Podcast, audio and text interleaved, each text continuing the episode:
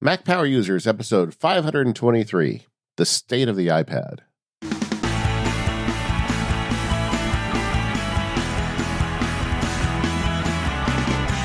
Hello, everyone. This is David Sparks, joined by one of my very favorite nerds in the whole world, Stephen Hackett. Hey, man, how are you? Good, good. I uh, I'm looking forward. You know, we started the beginning of the year. We wanted to talk through the state of the various Apple platforms. Uh, here we are in February, and we're going to be talking today about the iPad. Someone emailed us, you know, wanting to know how far the state of the blank would go. Like, are you going to do state of the state of the Apple TV remote? I was like, well, that one would be easy. Yeah, It's not very good. the end. Uh, yeah, it'd be hard to turn that into a show. yeah, yeah, but we did the iPhone, and here we are uh, at the iPad. I think the, the Mac is going to be next, but I think it's really good timing because you know here in February, you know, there's rumors of an iPad event, so we kind of want to get in before that, but we're about halfway through the cycle for iPad OS 13, so I think it's a good time to talk about where it is and maybe where it could go in the beginning. So I think this is well timed on our part. Yeah. Uh, before we get started, I have one announcement. Okay. Um, the this week I shipped the free update to the Keyboard Maestro Field Guide. If you bought it, uh, version 1.1 is out. It's a free update. Just log in, and all the videos will be there. At the same time, I'm putting a five dollar sale on the um, five dollars off sale on the uh, Field Guide. So if you want to get it, um, just type in "Hooray KM," like "Hooray Keyboard Maestro." Nice. and uh, you get five dollars off. And that's only going to be good for a week. So if you're listening to this, you should and you want to get it, go get it. cool. I'll have a link to that in the show notes for people to find it. Great. Um, so the iPad. This this is one of the shows when we put that on the list. I was thinking this is one that is going to be an emotional journey for me because I I am a particular fan of the iPad and it has you know taken me ups and downs. It's, it's been a very emotional Apple product for me. Um, but I thought before we got into the details of where the iPad is today, I thought it'd be fun to spend a little bit of time just kind of talking about how the iPad came to be and kind of the the genesis of the product. I think that helps inform what has happened and maybe where it's going and the uh, you know the the story is I mean the uh, the Walter Isaacson Steve Jobs biography. There's a lot of people that have a lot of problems with that book, but he does a good job of documenting some of the Apple products and how they came to be. And one of the interesting stories he tells in the book is how Steve's wife convinced him to go to a dinner with somebody from Microsoft, and the guy couldn't stop blathering on about the Windows tablet system. And Steve got so mad that he went back to Apple and said, "Okay, then we can make one too." And um, yeah, I'm kind of summarizing, but that that's really where Apple started thinking about the touch operating system. And the very first iPhone was not an iPhone; it was an iPad, even though it probably didn't have that name at the time. It was, you know, what if we had a small screen, not iPhone screen, but like an iPad size screen, and we put a touch operating system on it, and they started playing with that, and very quickly realized that no, wait a second, this technology is good enough. We could make a phone out of it, and they they kind of abandoned or, or put on the shelf the tablet plans and went all in on the product that eventually became the iPhone. Um, so the the iPad started before the iPhone, but didn't get finished until after they kind of got the iPhone into the market and was an established product. But from the outside, I can tell you, I was very excited about Apple making a tablet for a very long time it had been rumored forever, just like the phone had, right? Like if you go back to 2005 or so, people are talking about, oh, Apple's going to do a phone. It's going to be based on the iPod. And of course, you know, there were rumors. Yeah, going to have the click wheel. Yeah. Yeah. Oh, boy. And there were a lot of rumors about the tablet as well. And uh, there were, during that time frame, like I talked about and wrote about wanting it to run Mac software. And, yeah. you know, clearly in hindsight, that wasn't where they were ever going to go and didn't make much sense. But the, with the iPhone kind of laying the the way for the iPad, I think Apple did things in the right order. I remember multiple trips. For some reason, there's this one bridge on the um, the freeway to the Orange County Airport, and I would fly up there for MacWorld every year. And for some reason, I drive under that bridge every time and think about is this year we're going to get the tablet, you know? Mhm. And to this day, I still think about the iPad when I drive under that bridge. You know how your brain makes these weird connections, but and and there were all these ways to think about. it. Like you said, is it going to be like a Mac? Well, that would make sense because uh, a lot of the original Windows tablets were Windows computers, and they had fans, and they had they were big, and you know they ran Windows computing platform with a pin. So naturally, you would think Apple would go that direction, but as the iPhone took root and became bigger, I think a lot a lot of folks thought, well, you know, a touch interface kind of big iPhone is what they're going to do, but are they going to do it? And nobody knew how big the screen size was going to be. Nobody knew how much they're going to, you know, keep it just like the iPhone versus stray from the iPhone and give it a separate operating system. And all this stuff was hypothet- hypothetical. And uh, it was great, kind of fun figuring out what it would be and speculating about it. It's it's just you know one of the funnest things about liking Apple stuff sometimes is trying to figure out you know like now we're talking about what are these glasses going to be like. It was the same thing, but I think it was more fun talking about a tablet because a tablet was something that a lot of people actually wanted. Mhm. I'm not sure the glasses are is going to be as popular. So we had all these thoughts and and I remember uh, one of the thoughts we thought about was price. Yeah, there was a lot of rumors, I think, including in the Wall Street Journal, that this was going to cost nine ninety nine, and at the time, you know, you could get a MacBook for I think eleven or twelve ninety nine. So I felt like, yeah, this would be a little bit less than a laptop, and I think I think a lot of people going into the event really thought nine ninety nine was going to be it. I would have I would have expected that to be the price. You know, in in hindsight, that was half the price. That was one of the big deals. I mean, one of the biggest announcements of the iPad was the price point. It was four ninety nine. Yeah, there's this great bit in the keynote, and I'm going to put in the notes. I recently rewatched the iPad keynote and did like a commentary track. If you haven't seen that on my YouTube channel, it'll be available for you. And there's this like great line that we want to make our best technology available for everybody. And don't get me wrong, 499 is still a lot of money for a lot of people, but it is way more attainable than 999. And it really made the iPad seem like something that anyone could attain for you know not that much money compared to a laptop which is really cool like it's i love to see technology when it's new come come out where you know a price that's pretty accessible Yeah, I remember someone telling me that was at the event that at the time they said, "How can Apple make this for four ninety nine for four ninety nine and and you know how can they sell this and make money off of it?" And the Apple executives pointed to Tim Cook in the audience and said, "Because of that guy, that's why it's four ninety nine. So that was like one of the first times Tim Cook became real, you know, prevalent to mind for me in terms of his relationship to what he's doing for Apple. So it is an interesting product. The other thing that's interesting about the 499 price was a lot of us going in wanted more from the iPad than a big iPhone. I mean, I did.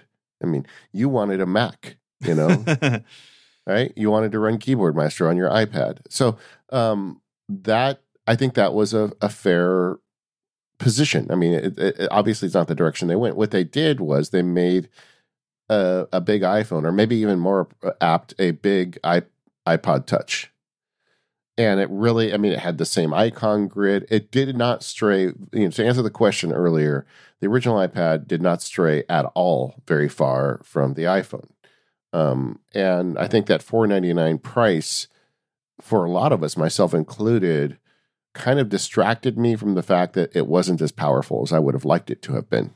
yeah there there's clear I mean, even to this day right there's clear dna shared between the iphone and ipad but in those early days yes the interface was redone they talk a lot about that in that keynote like we went into all of our apps and created these new uis to take advantage of the 9.7 inch screen but the ipad didn't do anything markedly different than what the iphone could do and so from terms of functionality it kind of was a big phone. That that changed over time. I think that's pretty different now.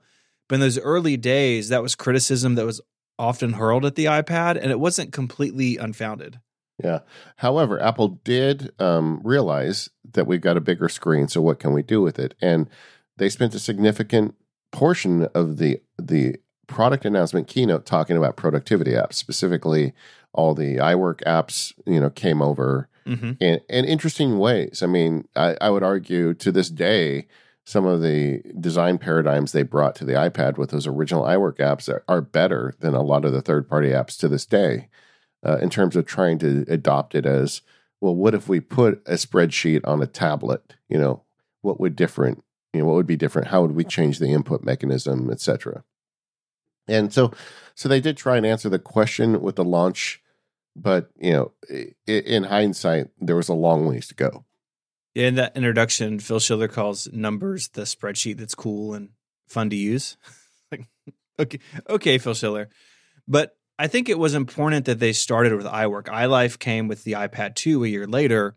I think yeah. they were building the case that you can do work on this. Yes, it's going to be good for email and web browsing and looking at your photos, but if you need to write a document or you need to work on a presentation, which I still think Keynote on the iPad is just it's so much fun to use, it's so much fun to put slides together that way.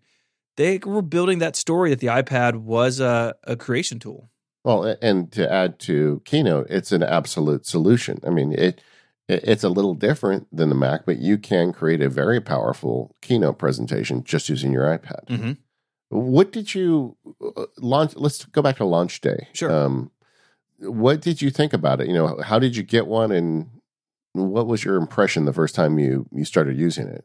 Well, David, I have a, a belief that people don't change all that much, and so the story of the iPad for me is the story of my Mac Pro. I was interested in it. I wasn't going to do it. I saw one and I bought one on launch day. So so there's that. Um, yeah yeah, I went to the store. I went late in the day, figuring that they, that they wouldn't have any left. And they had they had a handful of, of models left yeah. on the shelf, and so I, I got one. And I really wanted in those early days for it to be like a mobile productivity device. I was I had a job at the time in IT. I was up and around a lot, and I had a 15 inch MacBook Pro, and I wanted something that I could take OmniFocus and Evernote and my email with me you know, to a bunch of different facilities that I was supporting. And it did a pretty good job at that. And I was I was hesitant at first because of the um the unmac likeness of it, that it wasn't my MacBook Pro, but I learned pretty quickly to appreciate that about it, if that makes sense. No, I, I get it. I, I I was super ready to love the iPad. I had um the developer of Scrivener. I wanted him to make a Scrivener version of iPad so bad that I had corresponded with him and he sent me some money. So I, and he's in England. They didn't launch it in England. So I bought two of them. I bought one for myself and I shipped the other one to England because I thought if I get it in his hands, that increases the opportunity, you know, the, the fact that he may make an app. It turns out it took him quite a while to make that app. I was gonna say, didn't it ship like two years ago? yeah, yeah. But the uh, either way, you know, I, I, best laid plans and all that. But sure. the, uh, so I loved it. I, I thought it was a great solution for so many of the things I do. And like I I like the portability of it. You know, I'd wanted an iPad going back to the days of 2001 and Star Trek Next Generation, honestly. Um, you know, you'd see all these shots of Picard in his office with a stack of iPads in mm-hmm. essence. And and of course the design they used when they made that show was way bulkier than the actual iPad, the original iPad, not to mention the new ones. And of course at the time because we were still in an analog world, rather than having one tablet with all his reports on it, he'd have like a stack of 10 tablets, each with a different report on it, which makes no sense for a digital device, you know. But but I wanted that. And uh, to this day, I think a, a theme that runs through my relationship with the iPad is delight of use. You know, um, we record this on Monday, and Sunday night is often when I do a lot of my week planning and just last night, I was sitting on the couch, you know, playing some music, had the fire going in the fireplace, had my iPad and my pencil, and I was planning my OmniFocus tasks and my calendar entries for the week. And that was just my happy place for technology. You know, it doesn't get better than that for me. And the iPad scratched that itch immediately. And it is, even though it is a glorified iPhone when it when it ships, it um, that extra screen real estate gives it options that it didn't have. And for for me particularly, it was writing and a PDF review and some other things that would never make sense on an iPhone screen, but make a ton of sense on an iPad screen. So I initially loved the device, but also initially started banging my head into its limits. I, I took a deal from um, Wiley Press at the time to write the iPad at work book. And so I did the original Vitici. You know, I I used the iPad almost exclusively in that first year to write mm-hmm. that book. And um and so I very quickly, you know, I, I used to have to plug it into my i to my Mac to get documents on it, and just like all kinds of crazy stuff when the thing first shipped. So there were limitations, but the delight was there from day one for me. I'm looking at that book listing on Amazon, and boy, look at that! look at that cover. yeah, that was my home screen at the time. I mean, I used my home screen for the cover of the yeah, book. That's cool. Yeah it, another interesting point about the iPad was the initial success of the iPad, where the iPhone came on with a slow boil. I mean, with the original iPhone, you know, it had the high price compared to other phones at the time. It was out of contract in essence. And it took Apple kind of a while to get the deals and get all the carriers on board. So the iPhone, if you look at the iPhone sales, it's definitely a hockey stick, mm-hmm. but it doesn't start particularly fast. Where the iPad out of the gate was a big deal. You know, um, I guess you, uh, Stephen, found in the research 15 million iPads in the first nine months. That's a yeah, lot of iPads. It is a ton of iPads. At the time, it was like the fastest selling consumer electronic device of all time, like outselling the Xbox, the PlayStation. It, it was unbelievable. And I think for exactly the reason that you stated, I think for a lot of people, this may have been their first iOS device, you know, if they hadn't gotten an iPod Touch, which is also very popular during this time frame because – the the original couple of iPhones weren't for sale in many countries, really.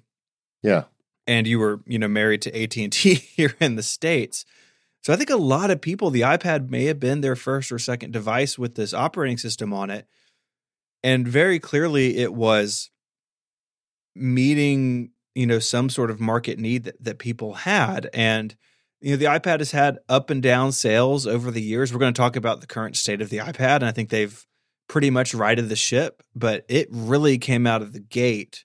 I think way. I, I think Apple, as good as Apple is at predicting things, I think they were a little surprised at how fast this took off.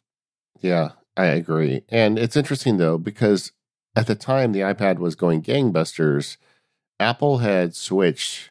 I mean, and you and I both kind of know people inside, and we've heard the stories of as soon as the iPhone became a viable product, Apple largely became the iPhone company. Mm-hmm. And they were putting all of the effort into the iPhone. Because just like you said, there were countries and carriers out there that just didn't have the product for sale. And they wanted to advance that product as much as they could because, you know, the profit off the iPhone was massive. And it's, you know, it, I think that was the right decision. Everybody almost everybody has a digital phone, you know, iPhone like phone in their pocket. Not everybody's going to want an iPad or a tablet device. So they were, even though the iPad had this initial success, Apple at the time was very much an iPad, comp- an iPhone company, and they continued to be until very recently, in my opinion. Yeah, uh, yeah. The the services and other things have caught up, but it, it led to like this interesting cycle where Apple would focus on the iPhone and the iPad and Mac would kind of get attention at various times. And, and clearly, you know, three or four years before this, the Mac was the only thing, and then the iPod, and and now Apple all of a sudden had a lot of products on their hands. And there's this really interesting event called Back to the Mac where they introduced like the good MacBook Air and I think OS 10 Lion. But the way that was framed was there's all this great stuff about the iPad. It's light, it's it's really fast because of solid state storage, great battery life. What if we took lessons we learned from the iPad hardware and put them in the Mac? What if we took lessons from iPad software and put them in Mac OS 10, which led to Lion and Mountain Lion, which aren't my favorite releases, but very clearly Apple was trying to have this these ideas, these concepts on the iPad benefit their other devices. And we, I think we continue to see that today where, a, a, you know, if Apple releases a feature, probably nine times out of 10, it's on the Mac and iPhone and iPad within a year or so of each other, if not at the same time, because now they're an ecosystem company. But once the iPad got big and the iPhone got even bigger, they had to sort of begin to move in that direction. And we see that in the early years of the iPad. Yeah. I, mean, that back to the Mac event, I thought was kind of an admission. Like, if you say I'm going back to the Mac, that means I left the Mac, yep. right? You uh-huh. don't go back to the Mac unless you leave the Mac. And that was true for the iPad too, in my opinion. I, you know, the iPhone, if you looked at the year over year growth of the iPhone for like the first, I don't know, eight to 10 years of its existence, it's like a rocket ship every year that it's like multiple hundreds of percentage points in increase in revenue and sales and units and everything. And the iPhone was taking over the world and Apple was doing everything it can just to get that product updated and shipped every year so they could just, you know, fill their dump trucks with with thousand dollar bills. And that was all they were doing. And I feel like a lot of products suffered. The Mac and the iPad included. I mean, the iPad the iPad got to go along for the ride to a certain extent because it had the shared operating system, but iPad specific features really were not taken seriously until the very recent history. So, you know, even though the iPad had this big success out of the gate, it really never had the focus of Apple at the beginning. The iPhone was always the focus. And I think that explains one of the reasons why the iPad has had this weird lifespan where started started hot, kind of got cold for a while, and now it seems to be getting hot again. And now that Apple has got the the iPhone in every market that it can reach, you know, short of finding a colony on Mars, um, you know, they suddenly realize, hey guys, we got to make money on some other stuff now. And one of the easiest things to do is look at your existing product line and and now we have Mac Pros and now we have better MacBooks and now the iPad operating system is getting better. I feel like eh, and I, this sounds like a criticism. I don't know how I would have handled it any differently.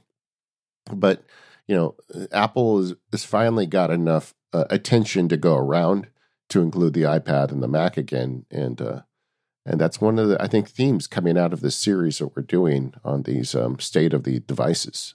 I think so too, and I agree with you that I don't know how I would handle it any differently. Like Apple had to grab the iPhone bull by the horns, or it wouldn't be the company it is today, right? Any any executive, any CEO who didn't do what they did, I mean, the shareholders would be you know marching around their house at night. So they they did what they had to do it may have taken more time for those of us who are in the Mac or iPad camp to kind of get back to where we are. But like I said, we're seeing that now. And I think on the whole, Apple has a much better, more balanced approach these days than they did even just a couple of years ago. Yeah, you say bull by the horns. I, am thinking more like hold on to the tail of the tiger. Yeah, yeah, yeah, yeah. You're you're you're just hanging on the very the very tip of it, trying to claw your way on. Yeah. So, uh, but either way, uh, the iPad has had an interesting history. It started out with the success. It did feel like it wasn't given as much love and attention as a lot of us would have liked it to have received. But, you know, today's a different day. And uh, after this, let's talk about the hardware. This episode of the Mac Power Users is brought to you by FreshBooks. Go to freshbooks.com slash MPU to get a free 30-day trial and make your online invoicing so much easier. Hey, freelancers, do you want to save 192 hours? Our friends at FreshBooks can help you do just that with their super simple cloud accounting software. By simplifying tasks like invoicing, tracking expenses, and getting paid online, FreshBooks has drastically reduced the time it takes for over 10 million people, myself included, to deal with their paperwork. Um, FreshBooks has got always improving. You know, and they've got a couple new features I want to talk about. The one is the new notification center. It's like your personal assistant. You'll always know what's changed in your business since you last logged in and what needs to be dealt with pronto. FreshBooks auto, also automates late payment email reminders, so you can spend less time chasing payments and more time working your magic. I am terrible about late payment reminders. People, I just forget to look at it, and then I feel weird about sending them. By letting the computer do it for me, I can hassle those people that owe me money, and largely it works, and I don't have to deal with it. It's just great. Um, so what the reason I got FreshBooks in my life is because with the MacSparky stuff, whenever I did something for someone else, I would forget to put the invoice out, or I would eh, eh, not have an easy way for them to pay me. When I got FreshBooks, it just solved all those problems for me. Uh, when you send a FreshBooks invoice to someone, they can pay right in the return email And like I said earlier, if they don't make the payment, it can send the reminder for you.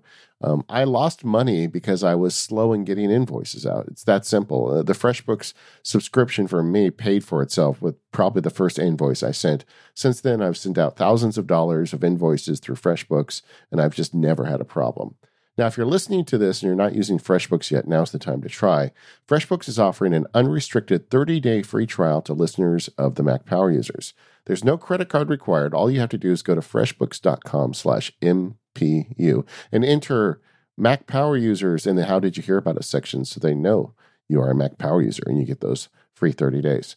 We thank FreshBooks for their support of this show and uh, keeping me in the black. Once again, freshbooks.com slash MPU and let them know you heard about it at Mac Power Users. So let's get into iPad hardware as it stands today. There's a lot of history. We're going to basically skip over all of that, I think. Yeah, let's just jump to where we are. Yeah, there is uh, there are a lot of iPads, but I think as we walk through this, the layout of the family and kind of the different products, I think they all make sense. I think they all fit well together. Um, you want to start by talking about the iPad Pro? the beloved, my beloved That's iPad right. Pro. Yeah, they they uh, brought out this new iPad Pro over a year ago now. It, it's a um, it's a new industrial design, and it is my favorite shipping Apple design. It's very reminiscent for me of the iPhone 4 with the kind of steel band around the edge, and um, it's just a great looking device. It's easy to hold. It's got those squared off edges. It feels I don't know. It just feels nice. Um, I want to say it almost feels like rich, but I don't. That's kind of probably the wrong word. But um, when you hold this device into in your hand, you know you've got a powerful computing device. Um, the pricing starts to match that. It's a eight hundred dollars, seven ninety nine for your entry price, but you're going to spend more than that because you're going to want to add some memory if you're getting a pro device. Um, you want to take advantage of some of the accessories they have for it, like the pencil or the keyboard you're very easily going to spend that thousand dollars we were talking about in the last segment to get yourself started in an iPad Pro. It gets it gets pricey, and I think as we walk through this, I'm not hundred percent sold that the price is totally worth it, unless you really need USB C, which is iPad Pro only, at least at least for now at this recording, because the other models are pretty dang good for for most people's needs. Yeah, I think in terms of actual processing power, the iPad Pro is is significantly more powerful, but there's very little software to let you see a difference in processing power between the iPad, which is half the price of the iPad Pro, and the iPad Pro. Mm-hmm. Yeah, I mean, looking at the compare models page, the iPad Pro has the A12X as we currently record this, and the iPad Air has the A12. So like it's better on the GPU side, but again, like I don't know how many people are using apps like you said that really push it. There are clearly at the higher end things that if you need more than 256 gigabytes of space, you're stuck with an iPad Pro. If you want a 12.9 inch screen, you're stuck with the iPad Pro.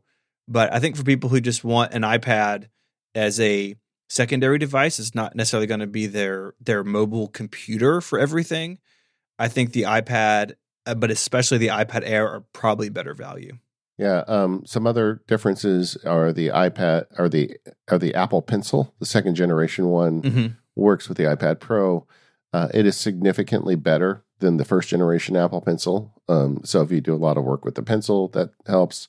Um, uh, you know, you're going to have to make your own decision, but uh, you're paying probably twice as much to get into an iPad Pro over an iPad. But it's also a significant improvement, I think, just in overall design. And I, I do think you're going to get a, a lot longer out of an iPad Pro. Although, you know, as I say that, I'm not sure that's even true because they have the same processor now.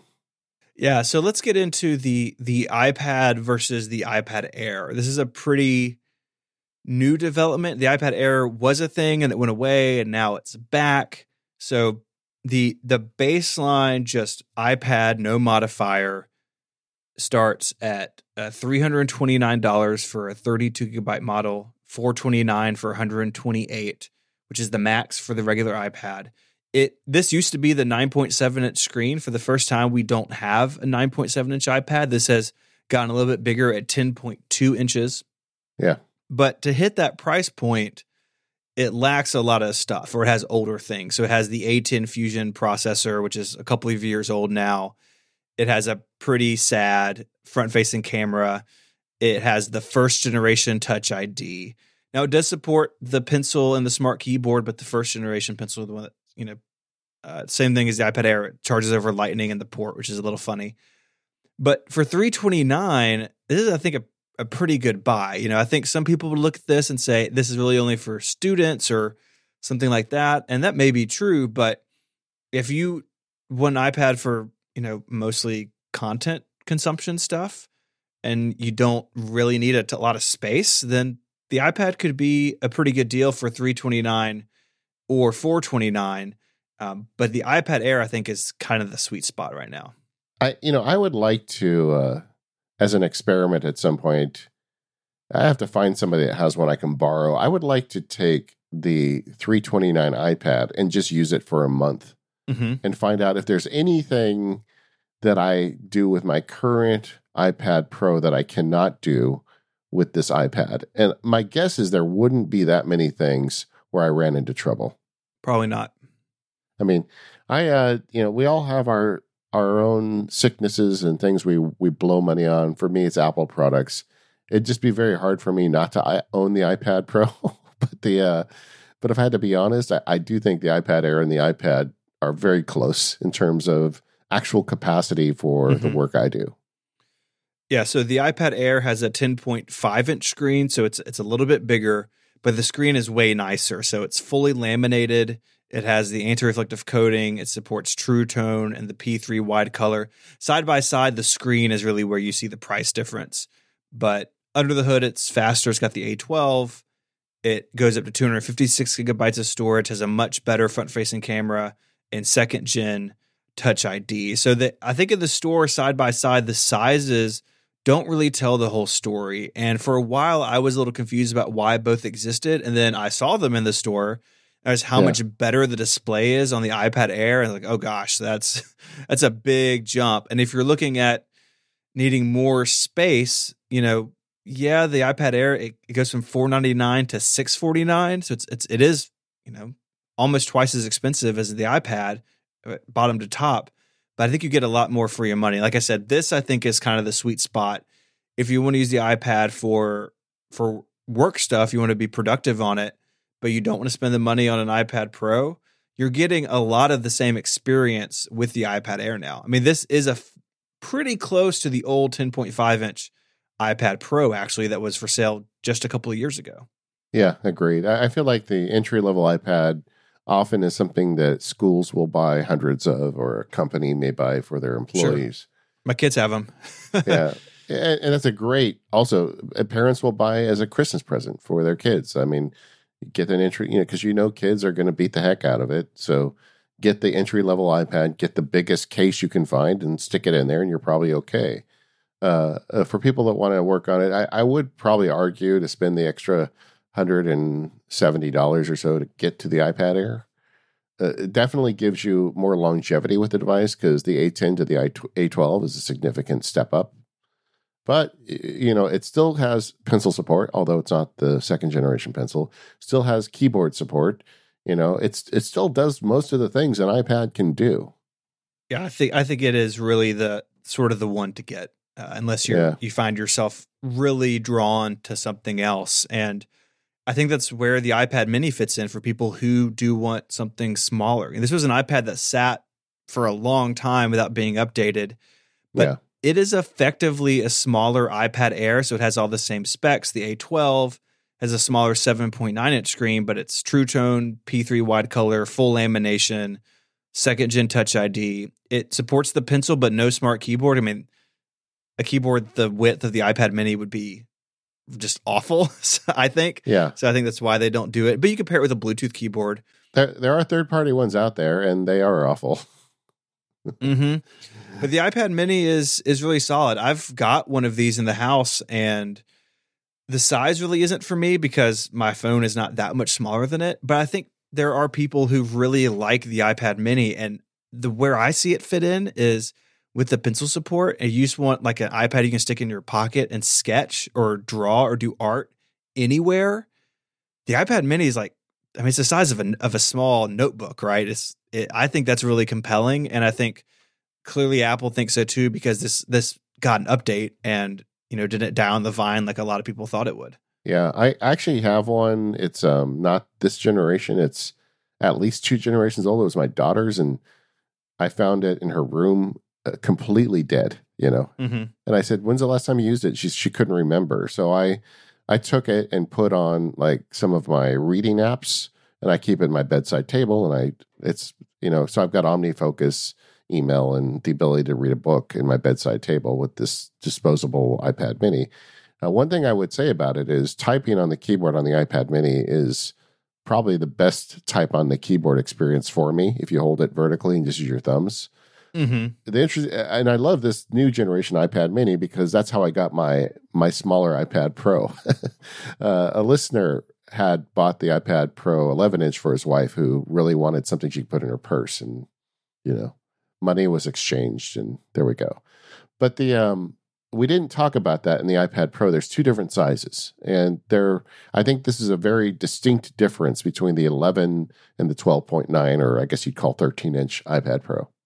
Now you are currently using the smaller one, right? Yeah, I'm on the the 11 inch. I've had a 12 in the past, and the size just just wasn't for me. I mean, this is a secondary v- device to my Mac, so I don't really um, I don't feel like the bigger screen unlocks like better productivity for me. I know it does for some people. I know Jason Snell, and like Mike and Federico, those guys who are really iPad centric, really like the 12.9 inch. For me, it's just a little big. Yeah, I think that's if you wanted to replace a laptop, the the bigger one gives you a definite advantages in multitasking. And if you're looking at it as something not as a laptop replacement, I think the smaller one is probably the way to go. But uh, I, I just feel like overall, this whole product line, this is the best product line Apple has in terms of clear power and price delineation throughout the line. You know, if you want a small iPad, they've got the mini. If you want the best iPad money can buy, you've got the iPad Pro. In fact, I remember when the original $500 iPad came out, I was thinking, this is great, but what if I could spend $999? How much better would the screen get? you know, how much more would it do? And now they've got an answer to that question. You know, you can spend extra money and you do get additional features. I mean, it's not just extra money at Apple. It's a better design, it's a better pencil. There, there's a lot to like about the iPad Pro. Um, but if you don't want to do that, there is an answer for you. Or if you want to buy 10 of them, uh, there's an answer for you as well. And I feel like of all Apple's products, this is the product line where they've got that nailed down the best. I agree. I think they've really gotten it in a good state where no matter what you want to spend or what you want to use it for, there's an iPad for you. I also like the naming. I like that, you know, like unlike the iPhone where you've got, you know, some integer at the end of the iPhone name mm-hmm. every year. Uh, just iPad Pro. And like, I'm sure we'll get a new iPad Pro at some point in 2020. It's not going to become the iPad Pro 7 or the iPad Pro 2020. It's just the iPad Pro, and that's fine. Um, uh, I, I, I like that naming better. I do too. The iPhone names continue to spiral out of control. yeah. What about accessories? Uh, we we mentioned the Apple Pencil, but we didn't really go to it in great detail. Yeah, it's it's one of those devices that I mean I've got one. It's not something that I use a ton. I don't really do a lot of input with the pencil, but it is nice to have something to if you know if you're in Keynote or or even some games like to have a, a more fine uh, input device. And of course, if you draw or sketch or handwrite on it, it's a total game changer you're right. The second gen pencil is way better than the first. It magnetically clips to the side of the iPad. You can tap it and change between modes and apps like Notes and and GoodNotes and others have built that that functionality into their apps and let you customize it and all of those things. And I think that it is solid. I think that there are people who are really into it who still want more from it, you know, better pressure sensitivity, more buttons, different options. But for someone like me who you know I'm not using it a ton, like it, it's it's great. I don't personally want any more out of it, but at the same time, like if I lost my pencil, I'm not sure I would run out tomorrow and replace it either. Yeah, see, I use mine every day because I use it to control applications. Mm-hmm. You know, um, I find that better than finger touches. You know, I hope Steve Jobs is not rolling over in his grave, but I do. Um, I also use it like a lot of my day job involves reviewing documents, and a lot of times they're PDFs, or eventually I turn them into PDFs. There's some great PDF applications on the iPad where you can go through and highlight and markup. And the Apple Pencil plus the iPad is just a game changer for that part of my job. So I, I do that every day. Um, but I think I'm in a small minority. I think if we had numbers, and I'm sure Apple will never share this, um, a lot of iPads never have never touch an Apple Pencil. I think that's probably right. I think the keyboard is probably more popular. I Yeah. know that that I basically keep my iPad either in the Smart Keyboard Folio or the Brydge keyboard, depending on what I'm doing. And both are great. I think Apple's keyboard is pretty good. I mean, the the whole flip it around thing, like you just have to kind of learn the motion it takes, but I like the design. The key travel, while I, I wish for more, is totally fine. And I don't really have any big complaints about it on my 11 inch iPad Pro. No, protects the screen. It doesn't take up a lot of space, and it's a reliable keyboard. I mean, Mhm. I I've been using this one on this 11 inch iPad, on which I type very many words, and it- you know the space bar still works. All of the stuff we talked about with the you know the MacBook keyboard, none of that is a problem with the iPad keyboard. Now, do you know what the technology is on the keys on the on the smart keyboard? It is the it's the butterfly keyboard from the MacBook line, but I think the difference is that structurally where the keys are held together with the keyframes on the notebooks, the cloth cover eh, provides the structure and of course it protects them from debris ingress, which is you know Yeah. rumored to be a big problem on the butterflies why they break. So, yeah, I'm same with you. I've never had a keyboard I've never had a key fail. I've had smart keyboards act weird and uh, my sort of pro tip here is if you use an iPad Pro smart keyboard and you're getting lags or it's not super responsive, clean the contacts on the smart connector, those little dots on the spine of the iPad. Because if you get some gunk in there, the iPad keyboard may not be recognized at all or, or appropriately. And so that can really clean things up and make things uh, work a lot better.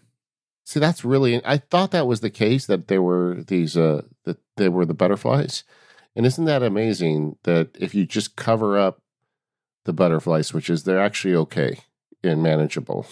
yeah, just So- uh, just cover the top of the MacBooks with fabric and everything will, will be fine. Well, it is an interesting point if you've got someone in your life that has one, and you want to help protect it. It as much as I hate those membranes, Mm-hmm. this may be a good use for a membrane. Yeah.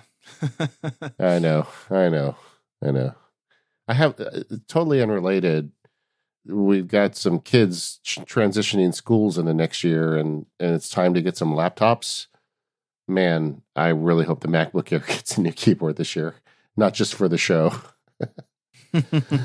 um anyway yeah so that that's it so apple has a good keyboard. Uh they just added with ios 13 mouse support and it's an accessibility feature. The implementation isn't great and it's kind of like hacky to set it up but yes you can attach a mouse to your ipad now and uh, that's something that i think apple's resisted for too long. I mean who cares? If people want it let them use it it doesn't you know not everybody has to use it. I, I don't use it very often. Occasionally i will do it for a screencast to show exactly what i'm pointing at but Mhm. in my day-to-day use i don't need it but but they've they've dipped their toe in it. I my only request would be that now that you've done it just make it so much make it easier. Make it a feature instead of an accessibility feature. Sure. so it's not so you know wonky to get it turned on and and all that. Third party accessories. The iphone has this rich assortment of third party accessories i mean you want an infrared camera for your iphone there's one out there you know um, the ipad has never really enjoyed that rich third party accessory market um, when we were working on the show outline i found tons of keyboards well actually not even tons of keyboards i found some good keyboards and of course, it will work with any Bluetooth keyboard. So if you've got a big clicky keyboard and you want to use it with your iPad, you can. Um, and there was a, you know, a fraction of the cases available for the iPad that there are for the iPhone. You know, they've got the kid case, you know, made of foam rubber, and they've got the the one that covers the whole iPad and the one that covers half the iPad and a few flavors of that, but that's about it. And there's some industry specific gear. The one that stood out for me was the iOgrapher. I'll put a link in the show notes. It's like a plastic device that you clip an iPad into, and it's got a whole bunch of tripod mount screws on it. So you can put it on a tripod and attach a microphone. And uh, Chuck Joiner uses one of these to shoot video when he goes to like, uh, you know, WWDC. He puts it on a tripod, and it's like a professional camera rig by the time he's got it all, you know, wired up. But that's very specific to people that want to shoot video. But there's just really not that many interesting accessories out there for the iPad.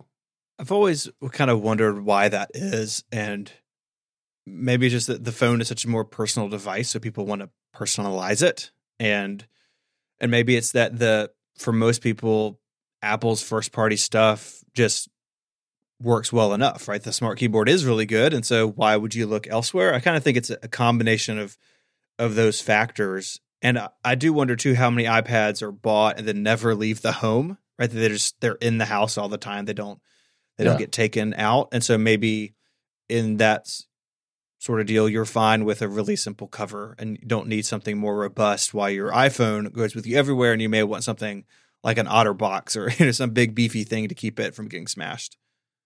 I know in my own use, I am constantly using the naked iPad. You know, I was talking about my Sunday night routine earlier in the show, and there was nothing, and my iPad was just outside because I, I pull that smart keyboard case off it all the time. Mm-hmm. Like if I'm not using it, I just take it off, and I've got the iPad and the pencil.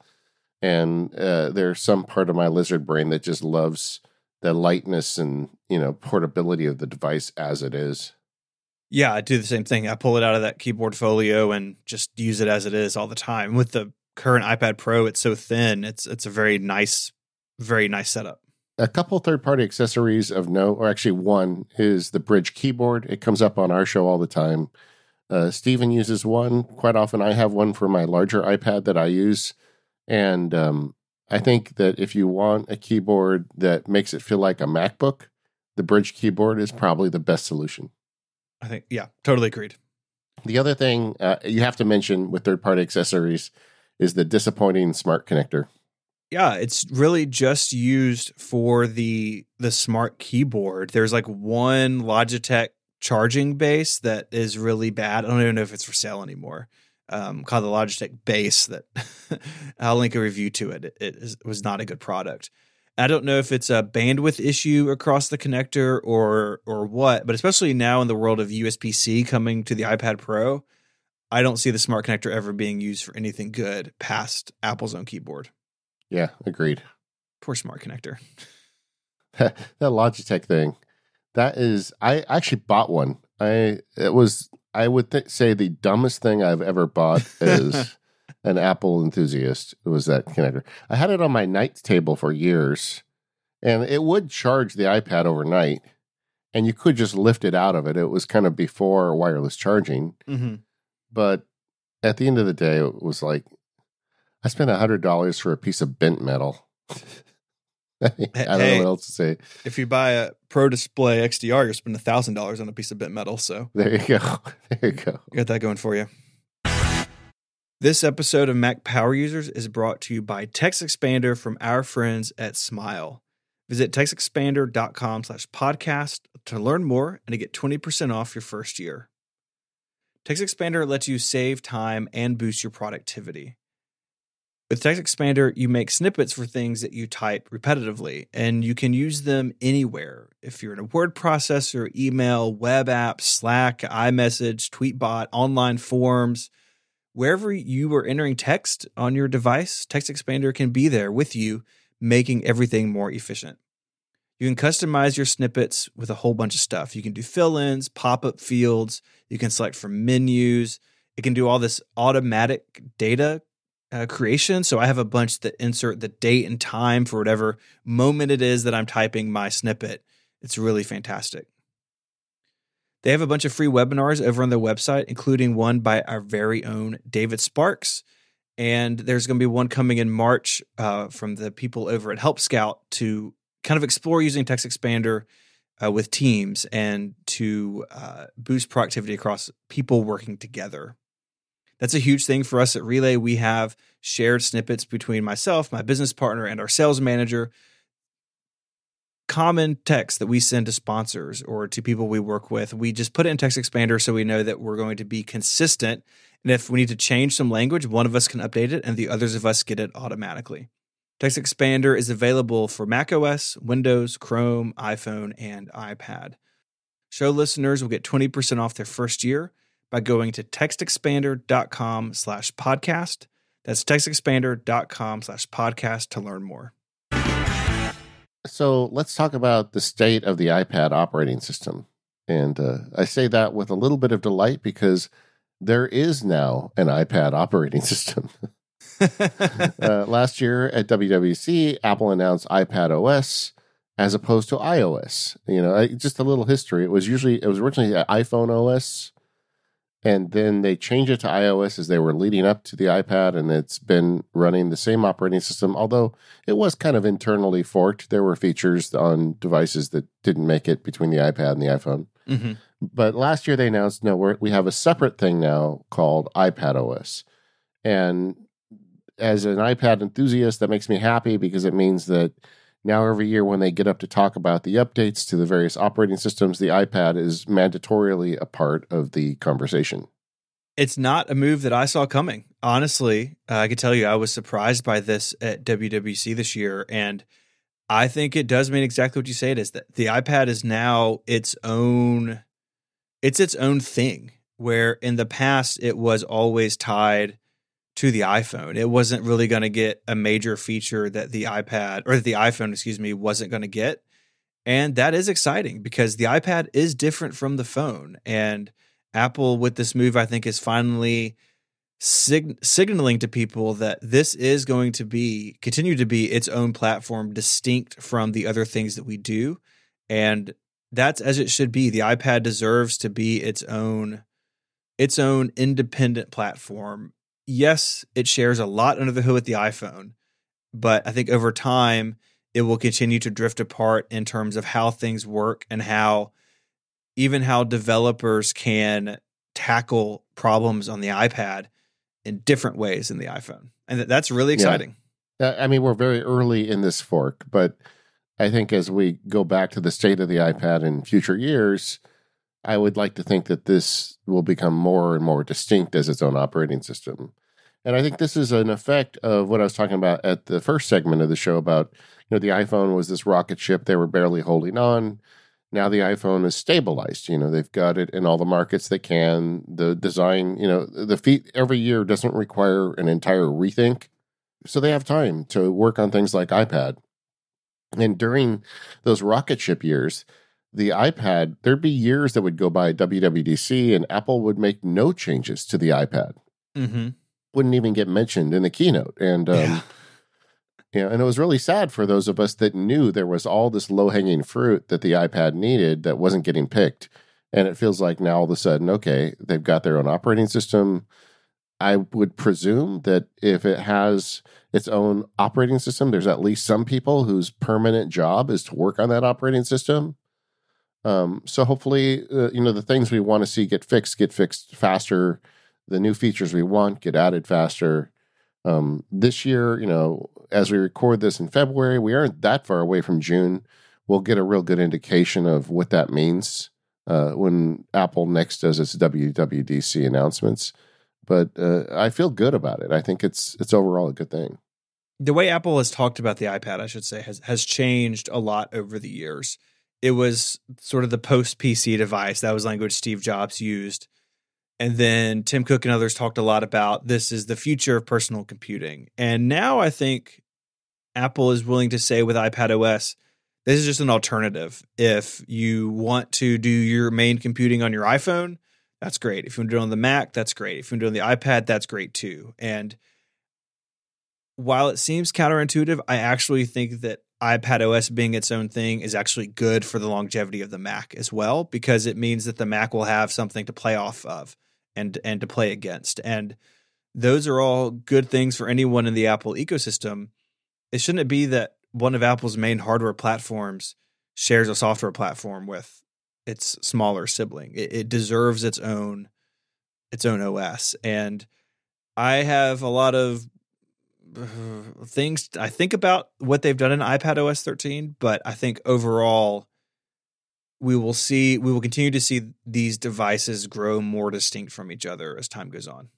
Yeah, agreed. I mean, like I said, we're we're kind of early in the fork, but you know, to think about the iPad, I, I think Apple says, yeah, you do what you want. You know, use which whatever of our devices makes sense to you.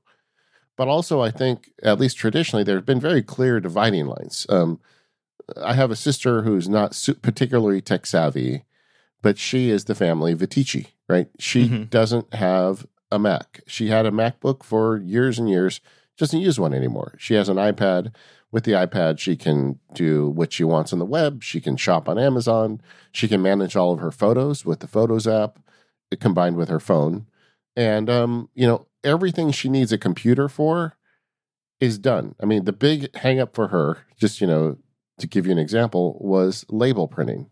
She wanted to print, you know, labels. And so I figured out how to do that with her iPad for her. And she was done. And that was years ago. So Apple says that type of user, the iPad can be the laptop replacement. And indeed it is. Um, Viticci stretches that because he does much more complex things with an iPad. But you know, then you hear him talk, and sometimes there is a, a Rube Goldberg element to what he's doing. And so Apple's thinking, okay, you're gonna, you know, produce the next Star Wars movie. You need a Mac Pro. You know, we don't see you doing that on an iPad. But it feels to me like now that they're putting more attention to the iPad, they're starting to push the upper limits of what an iPad can do. And changes to the operating system are making it easier to you know to get past those traditional pain points on the iPad. Not all of them. There's still definite room to grow. And and uh, actually, when I put this in the outline about a segment on the operating system, I, I was thinking a lot of listeners are going to think I'm just going to unload on them. I don't feel particularly motivated to unload because I feel like they're trying to make it better and they are making progress, whereas they weren't in years past. I mean, it just sat for such a long time, or they would do yeah. something minor every couple of years. It's frustrating. Yeah. So, what are the strong points? You know, where is the iPad OS working as it is right now? I think one of the primary things for a lot of people is that it is pretty hard to break iOS. That yeah. even with the Mac, you can get into trouble if you're like goofing around in the wrong place in Finder, or you can install something at login that does weird things. And the iPad, through its simplicity, empowers people and encourages them to install things and try things because you've got guardrails up. You really it's really hard to get an iPad into a position where it's not doing what it's supposed to do because of something you did as a user and that's a good thing. Yeah, like I'm thinking about my my iPad sister. I remember years ago her MacBook stopped working and I went down there and after a lot of work discovered that she had downloaded a bunch of fonts from the internet and had installed some corrupt font files, and it was causing troubles all over the computer because it was a corrupt font file. You know, she would have never figured that out.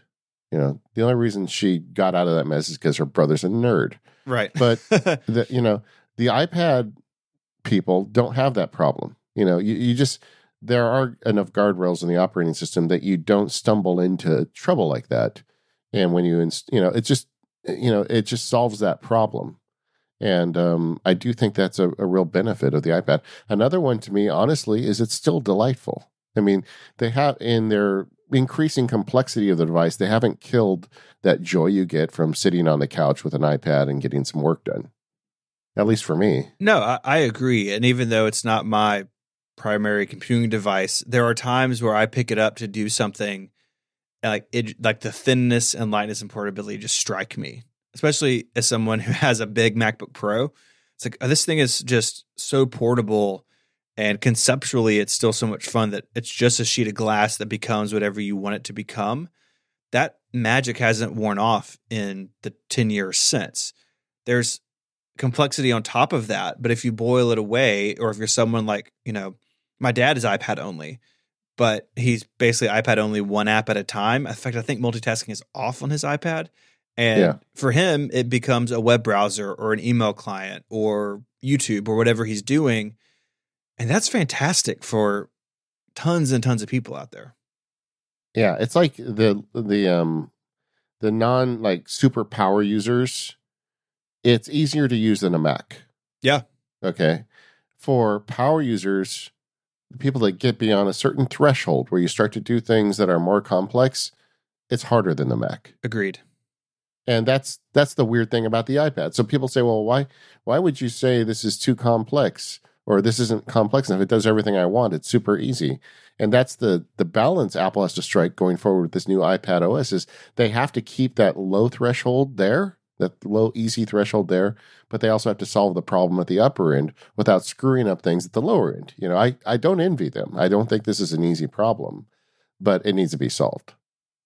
Another thing I would say is a, a high point of the uh, the iPad is the automation. Um, they've made so much progress with iOS automation.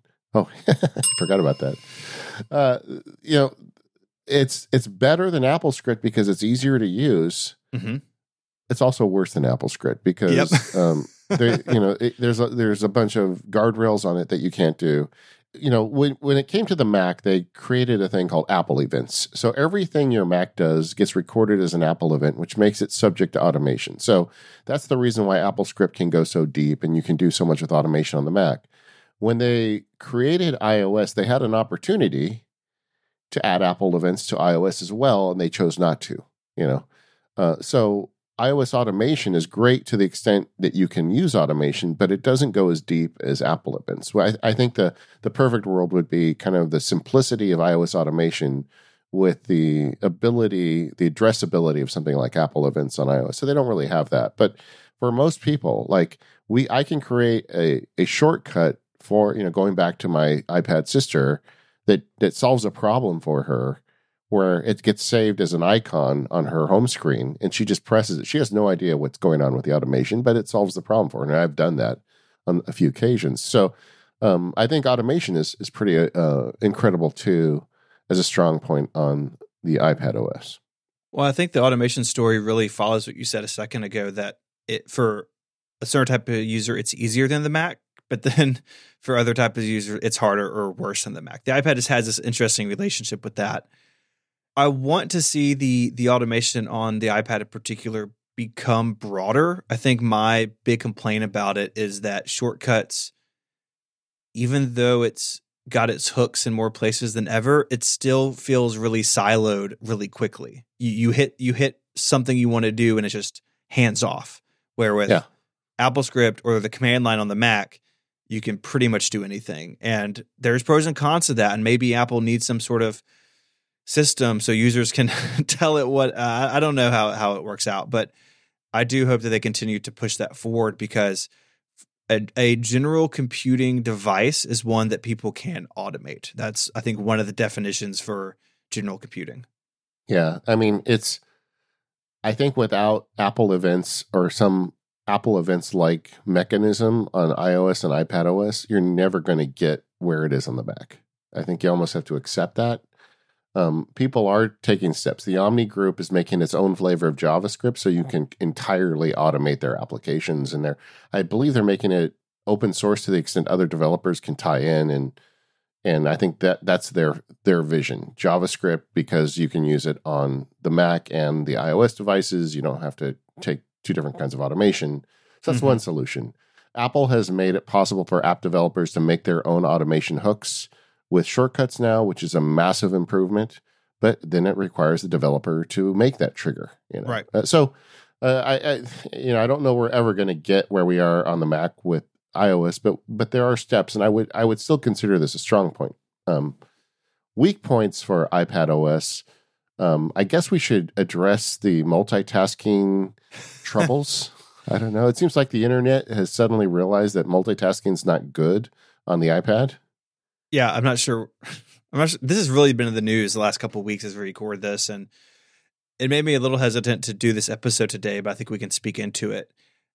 For, from my perspective, I like the I like the power that multitasking on iPad OS gives me, but I dislike a lot about how it's implemented, and I think critically, it's confusing in places. And I think you can get an iPad into a state where you're not quite sure how to get that app from here to there or or maybe you've had this too where someone gets in touch like I have two or three iPad apps on the screen I can't get rid of one of them. I don't pretend to know what the solution is. I'm to put a link in the in the show notes to an article on Mac Stories that really I think provides a lot of context for this. But I think they've got just they've got to continue improving it if they want the iPad to be a real multitasking machine. Well, they're currently on attempt number two. The first attempt was you would have the right screen and you would you would scroll through apps in the right screen. They didn't have a search bar. It was the first attempt wasn't very good. It was bad. Yeah. The the second attempt involves a lot of dragging, but it requires precision. The the problem I have with current multitasking is I know how the rules work. Mm-hmm. and I know what I need to do, and still I quite often and um and unable to do it because I pulled the app just a few millimeters too far and it did something other than what I wanted it to do. And it feels like um I don't know, remember that that game of Operation, you know, Yeah, when yeah. you were a kid and if you just did it wrong, you pull out like the wishbone and it would buzz. It feels like that when I'm trying to multitask and it should be so much easier. Like on the Mac, using keyboard shortcuts and or your mouse or whatever, it's very easy to move things around and have absolute precision and absolute confidence it's going to end up where you want it. And that that just isn't on the iPad yet. Mhm. And uh, the, the Mac Stories article, I believe it's the one by Ryan, where he he suggests putting a contextual menu. You know, just like when you click on the little green button on a Mac app, starting with Catalina, it'll say, "Do you want to put this on the left side of the screen or the right side of the screen?" Uh, he's saying, "Why don't we just have that as a contextual selection on the icon?" Which makes sense, uh, but uh, you know, I don't know. I, I feel like Apple needs to figure that out if they're going to make multitasking work. And to me, the biggest complaint is I know how it works and I still can't get it to work half the time. So, you know, that's not good, you know, because I'm a guy who makes a podcast about this stuff and I think about it all the time. I'm I'm guessing most people aren't going to give it as much effort as I do. There is a, a ray of sunshine in the current multitasking system, though, and I would argue that that is slide over. Um, the slide over concept is you just swipe from the right or the left side of the screen. You you swipe in, and it brings like a floating app palette, and I find that works much more consistently for me. And um, like I put just as someone who uses the iPad quite often, like I've got OmniFocus there, I've got my calendar in there, I've got like my billing uh, website in there, so I can add billing entries. And you slide it in, you do what you need, you slide it off the screen, and rarely does it not do what I expect it to do. So I feel like the slide over is a more successful implementation than the split screen, multi screen stuff. And oh, and another thing, I because I've I listened to um, ATP talk about this, and I've read a couple of the articles at Mac Stories. The one thing I haven't, haven't heard anybody say, maybe somebody did cover it, is multitasking doesn't work for apps on the home screen.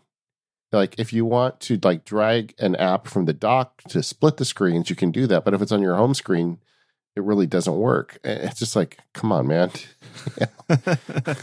Well, you see just- you see screenshots of people who've stuffed everything in their iPad dock to get around that. Well, I, I'm one of them. I have done that, you know, because like there's a bunch of folders in my iPad dock that have apps in them that I want to use for multitasking because that's the only way I can get to them. And it just feels to me like, you know, like they they came up with the interface on a day that like somebody was retiring, and they're like, we really got to get to Jim's retirement party. Okay, this is good enough, you know. I, I Mm. they they need to like go back and and look at that over again and. Uh, if you multitask on the iPad, you don't need me to yammer on anymore. You know the problems. Yeah. Uh, I would also say there's kind of a category of, of advanced use problems. This category is thankfully getting shorter as the years go by. Uh, hopefully, with the existence of iPad OS, that gets shorter faster. Um, file management got way better with iOS 13, but it's still rough in areas.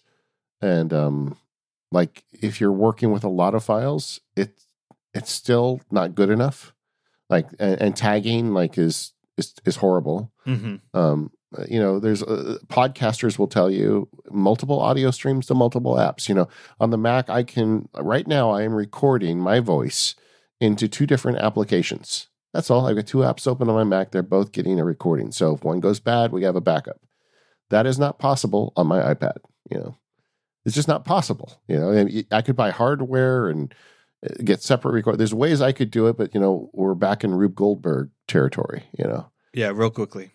And um, uh, there's just many scenarios on the Mac that are no brainer power user things that you can do that just are not either not possible on the iPad or only possible with some real complicated stuff. I mean, I was laughing. I was listening to you guys on Connected, and you don't like a feature in the Twitter app. So you had a user write an application to give you a split screen to fix it. Yeah. I mean, that that's a sign that there's a problem with iPad OS, right? Mhm. That you have to write an app to fix a problem. Anyway, yeah. There's work to be done. I but I don't want to come off as super negative because I feel like they are making progress. And I get that eh, from Apple's vantage point, there are things that a Mac is just better at. And and things that, that an iPad is better at. You know, I guess we haven't really made that point, but you know, reviewing PDFs is a good example. I will never do that on a Mac unless you really force me to because it's so much better on the iPad. And there are things that I, I like all my planning and all my OmniFocus stuff is always done on iPad. So there are things it's better at. And I guess maybe one, of Apple's vantage points is, well, you know, you're just not going to be making podcasts with your iPad, but we want to, you know, I want to go to WWDC and not bring a laptop. And, um, Yeah, Apple's challenge here is to balance the simplicity of the iPad for most of its users with the power that some of its users want and desire. And I, I, that's hard. And I think that we see in iPad OS 13 attempts at that that work and attempts at that that don't work. And I think that it's we're still even though we're 10 years into the iPad, we're still years away from it really settling into what it's going to become. And it's frustrating that it's not moving faster, but now that the iPhone isn't the main part of the company, or not the you know not the way it was four years ago, I think the iPad only stands to to get better and better with more attention. agreed. So yeah, yeah, I don't.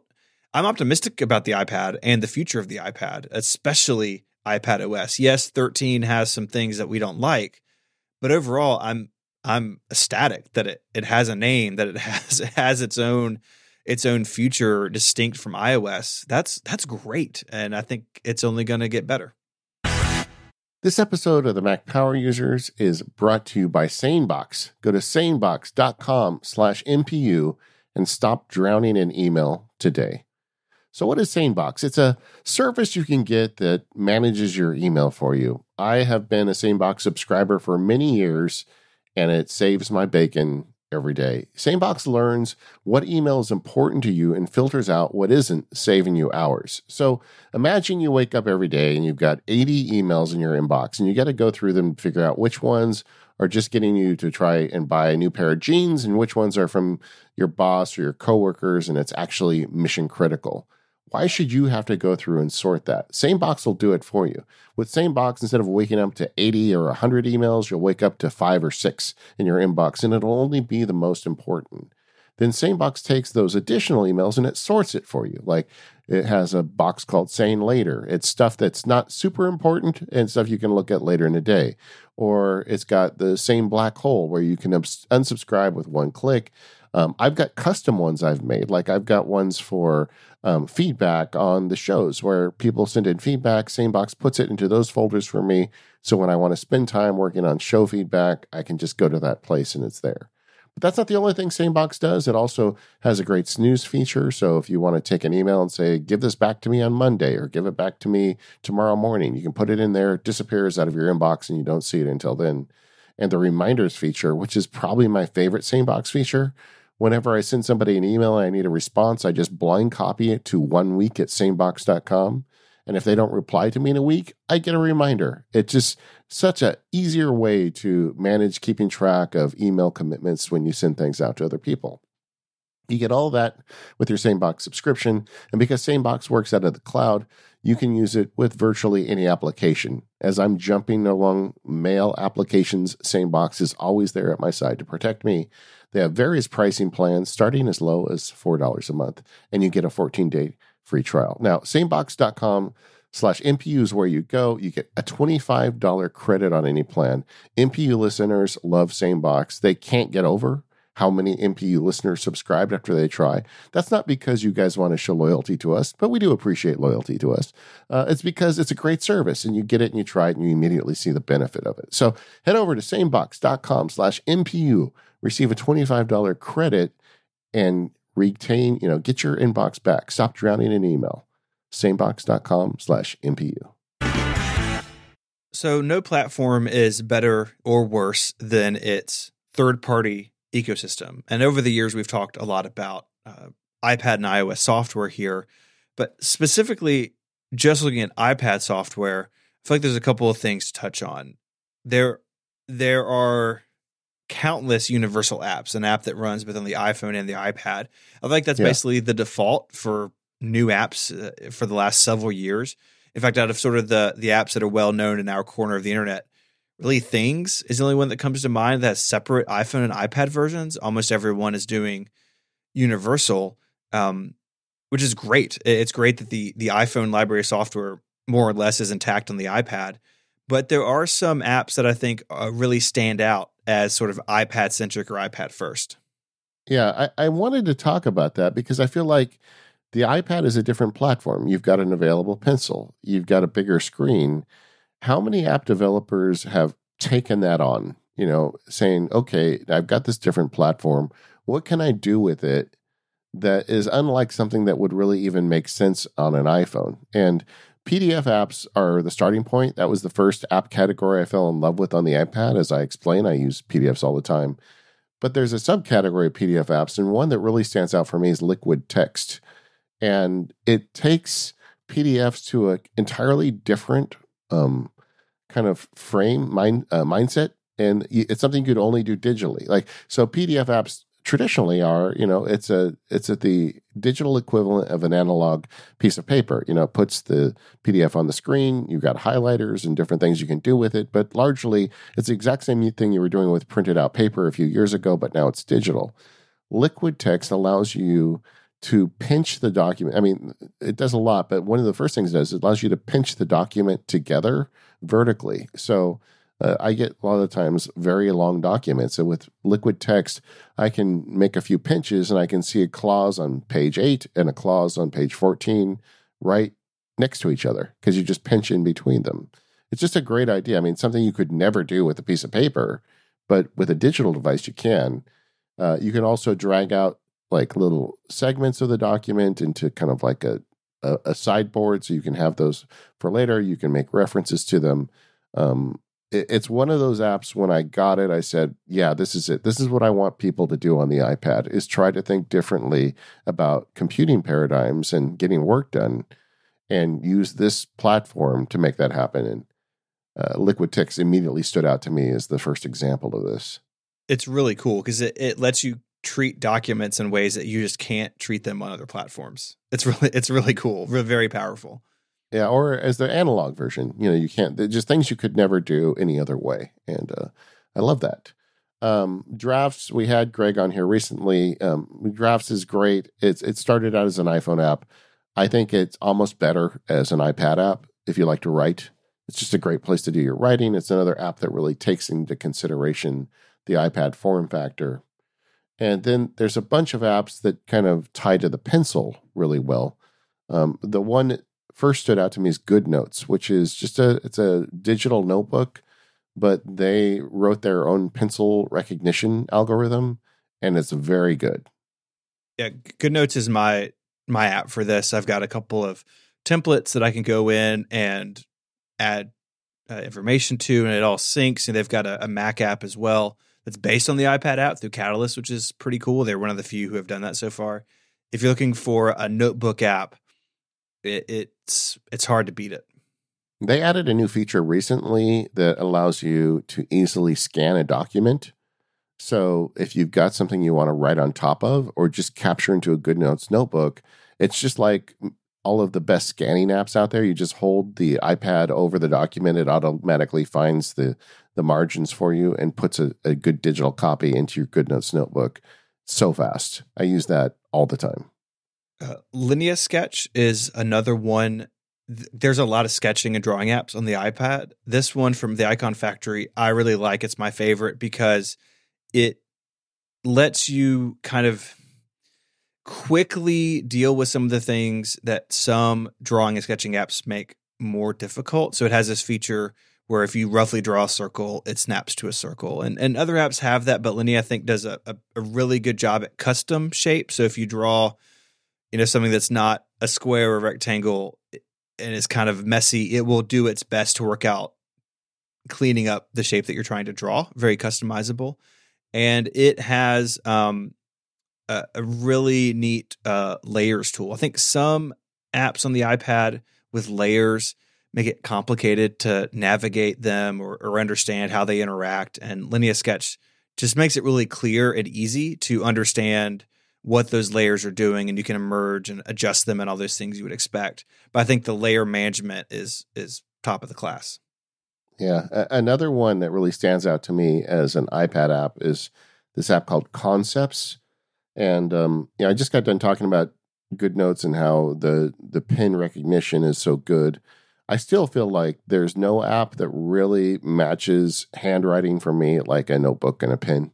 Um, it's just something that they really haven't got there yet. But um, the idea of like mind mapping and drawing out concepts and ideas on an iPad make a lot of sense for me. I've got the big iPad, and the I actually keep my my large iPad on on my table in my office, and so I stand up all the time and sit and work on that. And this Concepts app is is one of my go to apps for that because you can draw images very easily in it. You can write words on it. It works and you can pan and zoom, you can shrink and expand the page to your heart's desire. And it's just a great kind of like, and you know, to think about. I used to have like big pieces of paper in my office at the old, you know, before digital age.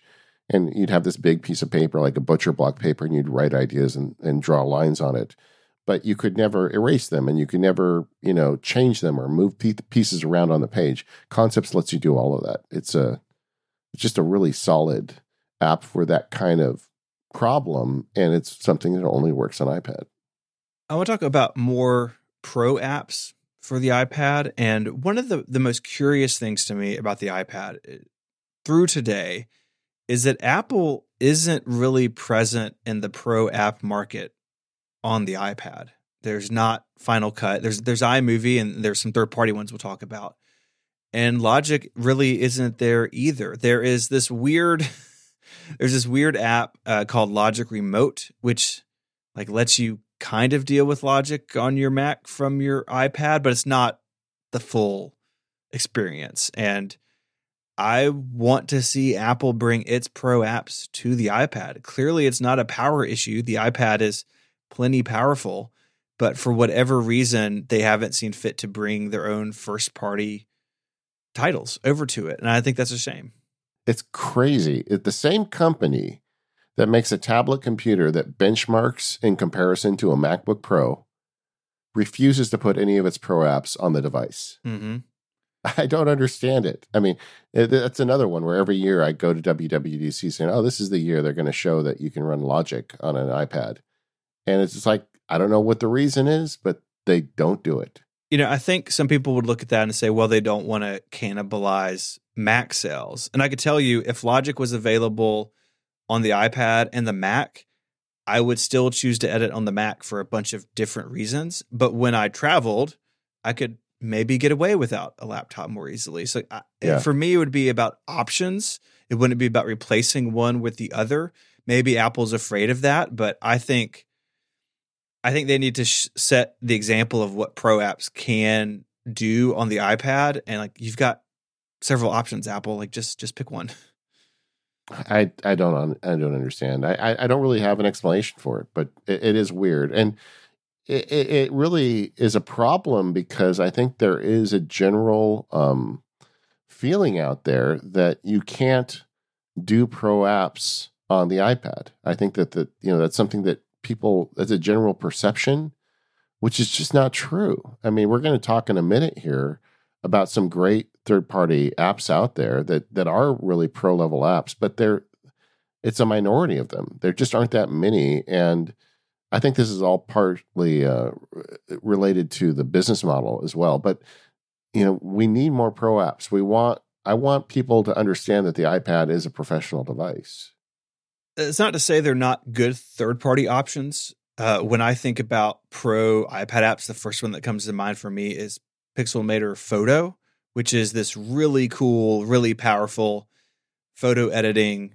um, application. And it does a bunch of stuff that you would expect a Mac application to do. There's batch editing, there's all these export options, there's really good integration with the Photos library it's just it's really nice. It takes advantage of so many things the iPad is good at, and it's it's fantastic with things like USB C, where you can bring photos in really easily and edit them in a really nice application. You don't have to turn to something like Photoshop to to do this anymore.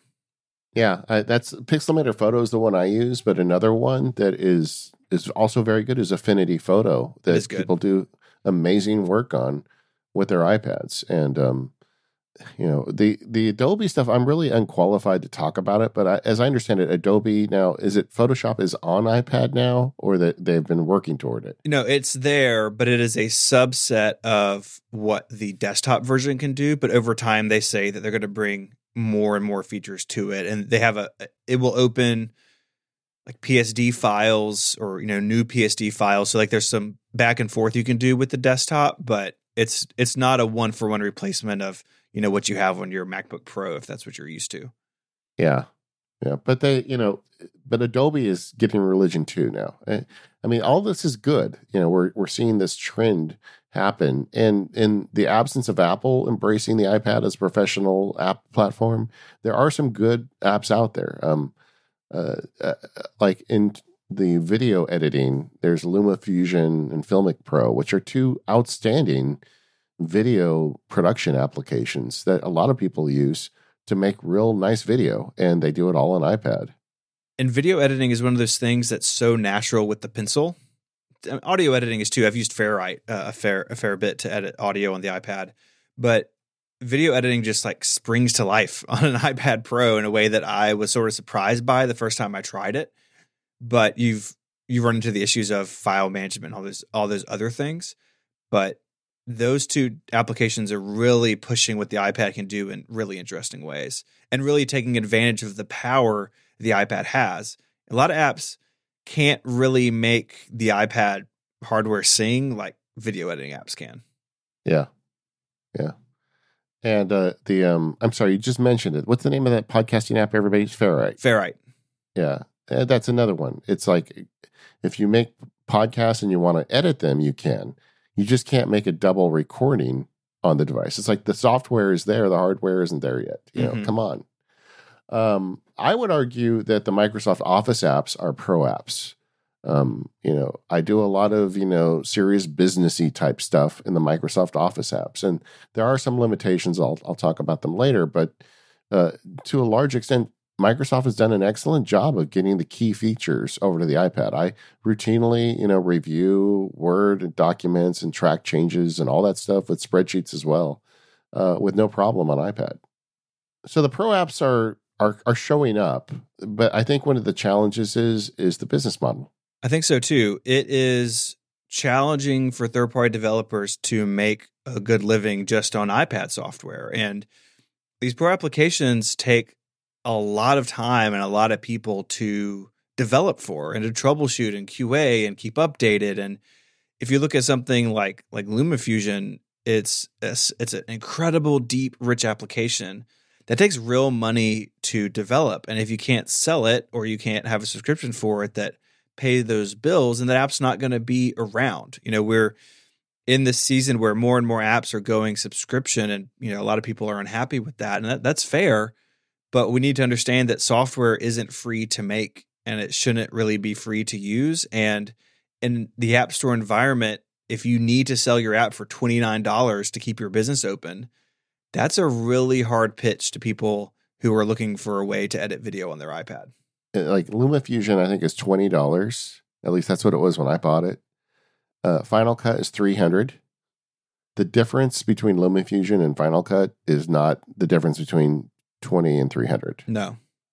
Uh, so, you know, and for whatever reason, there's just never been a real, you know, pro pricing model in the iPad. There's a great app for the iPad for lawyers called TrialPad. And it does an amazing job when you're in trial. I've used it in many trials over my career where you want to display documents to the jury, but you can't show them until the judge approves them. There's just a whole bunch of little problems you have when you're in a trial about what you can share and can't can't share. And then like you want to put exhibit tabs and yeah, there's just a bunch of little problems you have. And there's been software made to do this for years and they sell it for thousands of dollars, you know, the software solutions. And quite often lawyers would show up for trial with a dedicated computer running that software with an extra person, like a, an expert in that software, to do nothing but run that software for the whole trial for them. Massively expensive to do this. Uh, so TrialPad um, comes out, and it's easy enough that you can use it while you're trying the case yourself. You don't need an extra person. It outputs to a projector, and it does everything all that thousand multi thousand dollar software did, but it's easier you know, and it attaches to the cloud. So if you have your stuff in Dropbox, I mean, it's just it's a great solution. And I think he started selling it for eighty dollars, and people were going crazy that they had to pay eighty dollars for this software that replaces multi thousand dollar software. I, I, you know, it's just there's a mindset problem. Um, if you want these types of apps, you got to pay for them. I'm sorry. Yeah. TrialPad is currently $130. So they've taken the Good. I'm glad. Yeah, they're they're earning their keep hopefully. Yeah, and uh, and honestly, it's worth a lot more than that mm-hmm. if you uh, if you do trial work. So so that that's what we need. Uh, we need the business model and and users that want those super features have to be willing to pay for them. I mean, that's the other problem is when you want the super features, it's a much smaller subset of customers. So yeah. there's all sorts of issues. But I do think the business model has held it up. I'm encouraged to see people selling um, real software for real prices on the iPad. That means that there may be a future for additional software like that. This episode of Mac Power Users is brought to you by our friends over at Squarespace. Make your next move with Squarespace. It's the all in one platform to build anything you need for your next website. You need a domain name, Squarespace can help you out. You want to choose from a bunch of award winning templates that are beautifully designed? Squarespace has all of those too. You need to create an online store and a portfolio and a blog and host a podcast and sell stuff on and on and on. Squarespace is the all in one platform that lets you do all that stuff. And there's nothing to install, there's no patches to worry about, no software server stuff to learn. Squarespace has simply got it covered. They have award winning 24 7 customer support if you need any help, allow you to quickly and easily grab a unique domain name, and all of those award winning templates are beautifully designed for you to show off your great ideas. I've spoken a lot over the last few months about a couple of freelance projects I've done for people in Squarespace, and I just handed the keys over to a site, uh, to a small business. I built uh, a Squarespace site for them. I sat down with the owner, showed them how to edit things, how to add images, they wanted to have a photo gallery on a page, and within just a couple of minutes, they had this really nice gallery of images on their website, and they didn't have to learn anything. It's all click and point and drag and drop. It was fantastic. Squarespace plans start at just $12 a month, but you can start a trial with no credit card required by going to squarespace.com/mpu. When you decide to sign up, use the offer code MPU to get 10% off your first purchase of a website or domain name and to show your support for the show. Once again, that's squarespace.com slash MPU and the code MPU to get 10% off your first purchase. We thank Squarespace for the support of the show and all of Relay FM. Squarespace, make your next move, make your next website.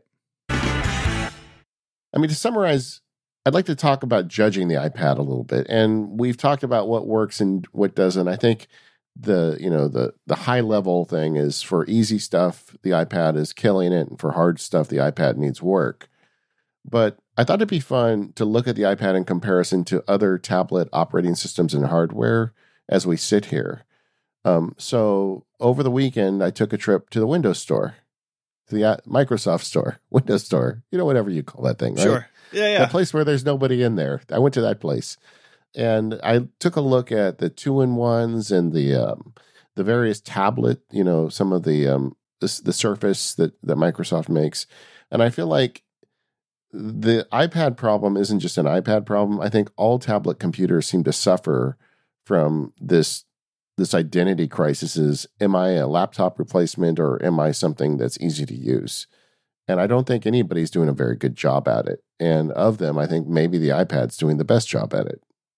It's tricky. They've they've these products have to walk that line and if they if they go one way too far the other then they just become something else which defeats the whole purpose of being a tablet. Like it's it's tricky and i understand that i understand that that's hard and i think things like the smart keyboard or the, even the surface keyboard being optional is really nice because then you can use it as a tablet or if you want a more laptop like thing it transforms in your hands into something else and that's something that only tablets can do. You know the macbook can't do that sort of thing. Yeah, and, and like for instance, on the Windows stuff, the operating system is really made for a mouse, even though they have pencils and you can use them. And it's obvious when you're using it that it's made for a mouse, and it takes a lot of precision to really drive it as a tablet. I I don't know. I, I just feel like it made me feel better about the iPad looking at the competition. That you know, and, and you know that even though the Android phones are lighting it up, there really aren't a lot of iPad competitors on the Android side, and the, and the software really hasn't got there, and, and people aren't even embracing it as much on Android as they are on iOS. Mm-hmm. Um, one of the things I got thinking about is as someone who advocates for iPad so often on this show and in my life, I recently bought a laptop, you know, and the question is, is it an iPad, a laptop replacement?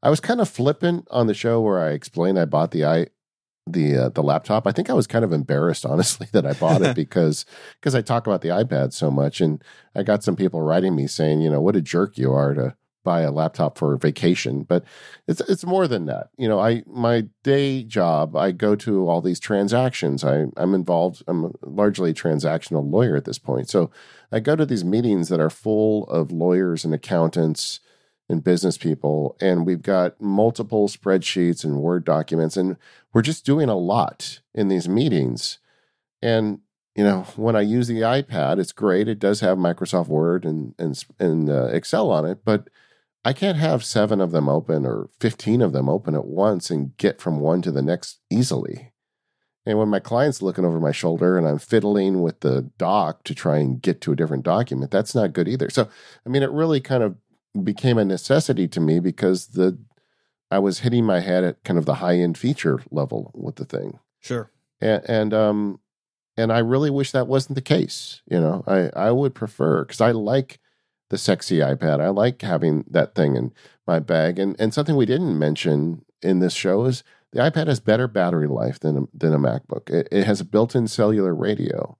Um, it is immediately on when you turn it on. I mean, there's a whole bunch of stuff that it's better at than laptops, but it just at some of the power features I use. I mean, I find I'm bringing the laptop with me to a lot of meetings, you know, and uh, and that's not really because I would prefer to, but because I need to, and mm-hmm. um, I feel like you know the iPad still has some room here in 2020 if it really wants to become all that it can be. Agreed. For me, the iPad is as good as it has gotten is still really secondary. You know, I've got my desktop, I've got a MacBook Pro, and they are almost always my first and second choice when it comes to work. Now, a lot of my work is Mac only because I do a lot of audio editing, but things like preparing for this podcast, right? I could choose the Mac or iPad, and I tend to choose the Mac because I feel I feel faster. I feel less restricted by the multitasking. I feel like I've got my utilities and scripts and text expander and everything else that I want to work with more readily at hand on the iPad. But there is a lot to be said for taking an iPad for focused work and for taking it and saying, I'm just going to work on, for me at least, I'm speaking for myself. I need to work on this document. I need to work on, you know, these issues. I need to clear my inbox. And the iPad is inherently more focused for the way that I work with it. And there are times where that's what I want, but it's not been really ever been my primary choice for a mobile computer. And I don't really know what Apple could do to change that. Part of it is I prefer Mac OS. I prefer the Mac for for better or for worse. And for a bunch of reasons I can't really put my finger on, I'm more comfortable with Mac OS at my fingertips than iPad OS. Yeah, see, I think I'm using the iPad more than you because, like, a lot of Oh, my yeah. a lot of my client meetings, I'll bring an iPad instead of the laptop. But or if I'm going to go to Starbucks to work, I can absolutely do everything I need on iPad. But like I said, it's those meetings where there's a lot of stuff being covered where I need the laptop, and that happens to me, you know, probably three times, four times a month, and um, and in those cases, the laptop pays for itself. I, I just don't worry about it. That's it's part of my business life. I need to have it, so I have it. But um, uh, there's a part of me that wants to bring the iPad to those things as well, but I've kind of accepted it's just not there yet. So uh, hopefully, in years future, I will be able to say that it, it does get there. And that, that kind of got me thinking as I was working on the outline for the show. The the I've been reading a lot lately about Joseph Campbell's hero's journey. You know, they use it in fiction all the time. But the iPad has kind of had its own hero's journey. I mean, when it first started, it was, you know, this great new product it came out, launched with a bang, everybody was buying them, and then it had all these years kind of in the doldrums. But I feel like it's the curve is going up again on the iPad. And um, we're at the beginning of seeing where it can go, and and it you know partly depends on the hardware, but the hardware is very good. But also, I think partly depends on Apple's willingness to push the iPad's upper limits, and that's not going to be easy. It's going to take a lot of work. We talked about multitasking and how hard it is to figure that out, but I hope they do put the time in it, and um, I'm a little hopeful that they will now. I mean, I for for several years I thought that they just didn't care about it, and now I, now I realize they do. I'm really honestly optimistic about where the iPad is going and, and where Apple's going to take it in the next few years. I mean, the hardware is so advanced. I mean, one of the things we didn't really say in today's show is the hardware is light years ahead of the software in a lot of ways, Agreed. and it's untapped. The reason why it's hard to recommend an iPad Pro is because the current crop of software is fine on the slower processor, you know, because uh, we haven't tapped the full potential of the device yet. So I'd really like to see that happen. I'd like to see software that doesn't run on some iPad because it's so powerful. Anyway, that's the iPad in 2020. All right.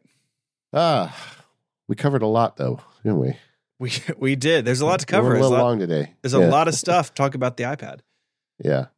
Uh, what are your thoughts on the iPad? How does it work for you? Where does it fail? Let us know in the forums over at talk.macpowerusers.com. I'm sure we'll have a lot of uh, folks weighing in on their love or disdain for the iPad.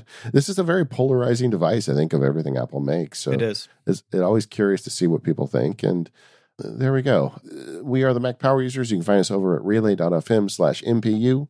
Thank you to our sponsors today FreshBooks, Smile, Sanebox, and Squarespace.